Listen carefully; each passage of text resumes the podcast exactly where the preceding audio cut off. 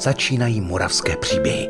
Životní osudy zajímavých lidí žijících na Moravě vám přináší Český rozhlas Brno a partnerem pořadu je Paměť národa. To je redakce dokumentaristů působících na Jižní Moravě. Díky nim vzniká unikátní archiv vzpomínek pamětníků. Nyní si poslechněte vyprávění dalšího z nich. Tak já se jmenuji Jaroslav Drápal. Narodil jsem se 23. srpna 1934 v moravské Hůzově. Nepíše se to s kroužkem, ale píše se to Hůzova s čárkou. Jinak jsme bydleli ve Štemberku, protože maminka byla u sestry, se jmenovali se Kračmarovi, byl to taky řezník a měl řezníka hospodu. No a protože to bylo tak náhle, tak se maminka do té porodnice prostě nějak nedostala a narodil jsem se tam mezi těma pivníma lahvema, bych to řekl. Takto s úsměvem na rtu vypráví o začátcích svého života Jaroslav Drápal, architekt, který drtivou většinu své profesní dráhy spojil s brněnským VUT.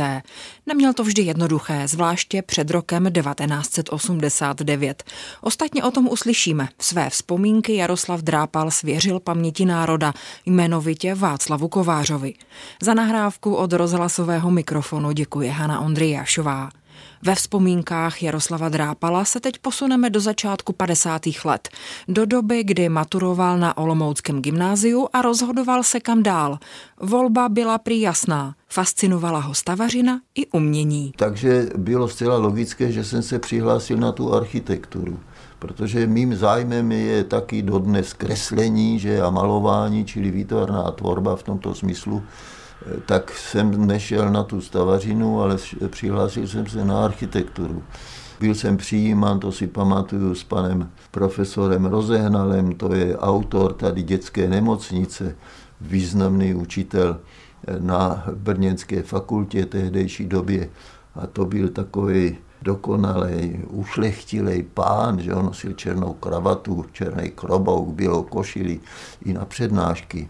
A ten mě přijímal na té rybářské a to si já hluboce pamatuju tehdy, protože takový intimní rozhovor se mnou vedl, jestli vím, se mě ptal tehdy, že chci jít na architekturu, protože on to byl zastánce funkcionalismu. Já nevím, jestli znáte to brněnské dětské muzeum tady v Černých polích, to je funkcionalistická architektura. Jo? A to bylo v době, kdy tady panoval socialistický realismus. Jo? To znamená to, na co se on mě ptal, jestli vím, na co jsou tady na botanické ty figury tančící s těma kyticema v tom 6. patře na těch grafitech. Jo? A já samozřejmě jsem nevěděl, že? Tak on mě řekl, tento ušlechtilý pán, no to je na to, aby na to srali holuby. On to takto řekl, jo? Tento ušlechtilý pán. Já jsem to teda opakoval, že se za to omlouvám, že jsem to řekl takto, ale bylo to tak jadrný. To mě hluboko utkvělo. Jo? Tento pan profesor Rozehnal, on mě potom učil, taky mě učil pan profesor Fuchs, učil mě pan profesor Kuriál, to byl potom v pozdější době můj představený, protože já ten skončil na fakultě architektury jako učitel. Protože byla fakulta architektury hned v zápětí zrušena, já jsem dostal dopis domů, že jsem byl převeden na fakultu stavební. Se všemi, prostě byla fakulta zrušena. 3 roky jsem studoval na fakultě stavební a potom zásluhou pana profesora Fuchse, který dokonce letěl na zasedání jakéhosi orgánu ministerstva školství vrtulníkem náhle nějak, tak byl zásluhou toho pana profesora Fuchse ten obor architektury zřízen, jmenoval se obor fakulta architektury a pozemního stavitelství. Takže já jsem byl vybraný mezi těch 15, kteří mohli studovat na té architektuře a tam jsem absolvoval v roce 57. Po absolvování jsem odešel do stavoprojektu. Možná, že by bylo dobré, aby se to vědělo, co to byly umístěnky takzvané. To tehdy ministerstvo se domluvilo s vysokými školami, že určitý počet absolventů bude povinně zaměstnán v příslušných místech. Jo? A protože u nás v tom závěru té školy byli takoví všelijací funkcionáři Svazu mládeže a já nevím co, a matky s dětmi a tak dál. Takže prostě já, přestože jsem měl domluvené zaměstnání ve stahoprojektu v Brně tady s panem architektem Krejzou, autorem hotelu Internacional, jestli vám to něco říká to jméno. S tím jsem to měl domluvený, jenomže protože to bylo takový, tak tam byly všelijaké tlačenky a uchazeči jiní, tak já jsem řekl, dobrý, já jsem z Olomouce, jdu do stahoprojektu v Olomouci.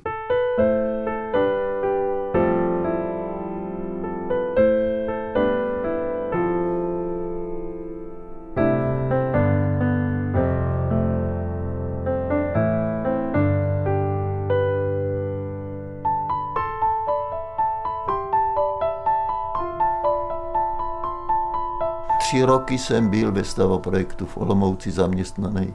Byl jsem samozřejmě pořád, protože už jsem měl děvče tady v Brně, že jo, z dob studia, tak jsem usiloval o to, abych se dostal do toho Brna, ale protože to prostě nešlo, byla to umístěnka, to bylo závazné umístění 5 let v tom příslušném místě, takže mě nepustili, přestože jsem se nějak dokonce soudil s krajskou odborovou radou, nebo já nevím už s čím to bylo, nepustili mě, ale jednou jsem byl, ne s ženou, ale s děvčetem, tady na výstavě v Domě umění a tam byl pan profesor Kuriál. To byl ten, který mě vypouštěl do světa jako učitel státnice. Tak ten se mě ptal, Jardo, nechceš jít do školy? No a já jsem řekl ano, ale to nebude tak jednoduchý. Já řekl, no to bude jednoduchý, protože vypíšeme konkurs. Vypsal konkurs, vzali mě, ale já už jsem někde v hlavě vzadu počítal s tím, že půjdu tady v Brně, uteču z té školy do toho stavoprojektu. Jenže výsledek je dodnes takový, že bojuju s tím, jestli mám učit, anebo být praktický architekt, protože já jsem na té škole stvrdl, když to tak řeknu. Jo, doslova. Už jsem potom do toho brněnského stavoprojektu neusiloval. Vzali mě na ten konkurs, byl jsem rok asistent u pana profesora Kuriála, potom odborný asistent, no a pak zastala ta traumata. Byl jsem pořád odborný asistent, přestože jsem začal pod tlakem pana profesora Kuriála dělat kandidaturu, věd, obhájil jsem to a tak dál, ale protože jsem v tom roce 1968 se zapletl ze studenty, tak byl jsem mladý asistent samozřejmě, že tak jsem se s nima zapletl a po vstupu vojsk mě to strana vláda spočítala. Čili žádný postup, docentura žádná, kandidatura, stálo to 12 let, než mě povolili kandidaturu a docenturu tu jsem obhájil až v roce 1988. To ta doba taková byla, já jsem nebyl žádný hrdina samozřejmě. Já vám řeknu, já nevím, jak se to tenkrát, jak se tomu říkalo, školení, jo, večerní škola marx-leninismu se to, jo. Já jsem absolvent večerní školy marx-leninismu. Jako učitel fakulty jsem se k tomu dostal tak, že jsem zvedl telefon a řekla mě, kádrová, tady je kádrová. Přihlásil ses do večerní školy marxismu. A já jsem řekl, no a to se mě ani nezeptáš, jo? A ona se začala srdečně smát a řekla mě do toho telefonu, no přece mě nebudeš tvrdit, že bys mě řekl, že ne.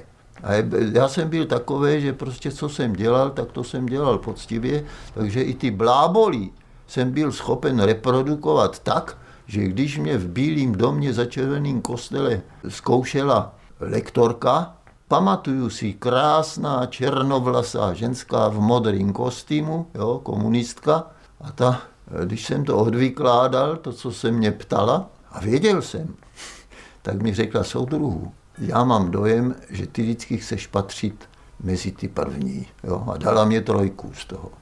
Ne 1, ale 3.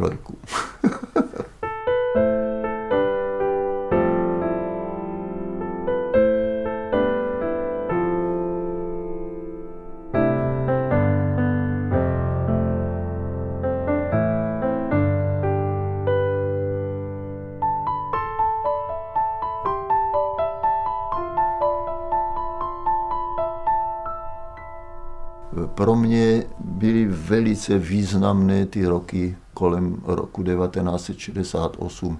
Já jsem sice vstup vojsk nezažil, protože jsem byl už s ženou v Jugoslávii a tam jsme tedy dost dlouho bojovali s tím, jestli utečem, jestli v té Jugoslávii zůstanem, protože jsme měli nějaké příbuzné venku, no ale protože samozřejmě rodiče tady, tak jsme se vrátili zpátky. Ale ten vstup těch vojsk, ten jsem měl na talíři každou chvilku, že? Protože tam byly ve škole samé prověrky, že jo?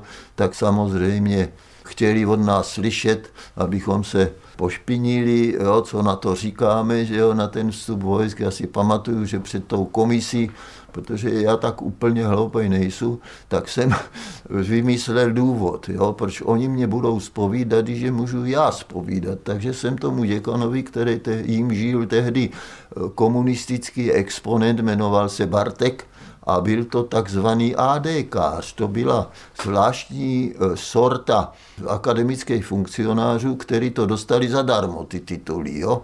Absolvent dělnického kurzu se to jmenovalo. To by bylo taky dobře, aby se vědělo, že? Protože to je dost důležitá věc. Že jo? Čili ten tam seděl, předsedal té komisi a ptal se mě, teda, co říkám na vstup vojsk. Že jo? A já jsem říkal, no, víte, oni jsou ve světě takové věci, kterým člověk nerozumí. Já bych se vás rád zeptal, jestli Číňané jsou komunisté nebo ne, protože oni se tehdy mezi sebou prali, jo, ty partaje komunistický.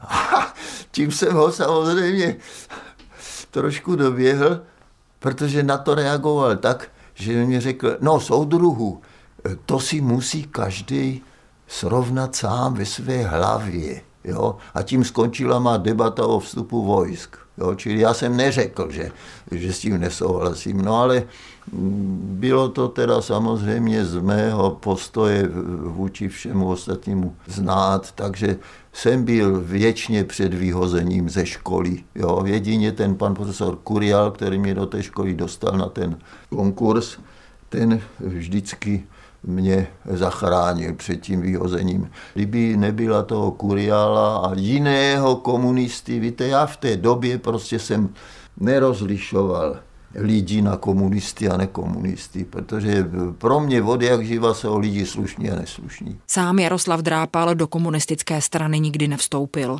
Po sametové revoluci spolu s manželkou založil architektonickou kancelář. Dál ale učil na vysoké škole, a to i dlouho po 80. Architektura se prostě stala celoživotní láskou Jaroslava Drápala a vždy s velkou vášní předával své znalosti a nadšení dalším generacím. Takže to je, prosím pěkně, můj životní zájem a snažím se tím studentům prostě říct, že architektura je složitý obor, že jo, a že architekt musí umět taky ledacos jiného, že jo. Já říkám, že kdo umí jen architekturu, tak neumí ani tu v podstatě. Protože architektura je na jedné straně věda, na druhé straně umění. A říká se, že vědec musí vědět, umělec musí umět, ale architekt, protože je to symbioza těch dvou oborů, tak musí jak vědět, tak umět. V podstatě architekt, jo, protože je jak umělec, tak vědec svým způsobem. Slyšeli jste pořad z cyklu Moravské příběhy. Český rozhlas Brno čerpá z rozsáhlého archivu brněnské pobočky Paměti národa. Sledujte Paměť národa na webu i sociálních sítích a přijměte naše pozvání do klubu Přátel Paměti národa i k poslechu dalších pořadů Českého rozhlasu Brno. Vše najdete na webu pamětnároda.cz a brno.rozhlas.cz. Děkujeme.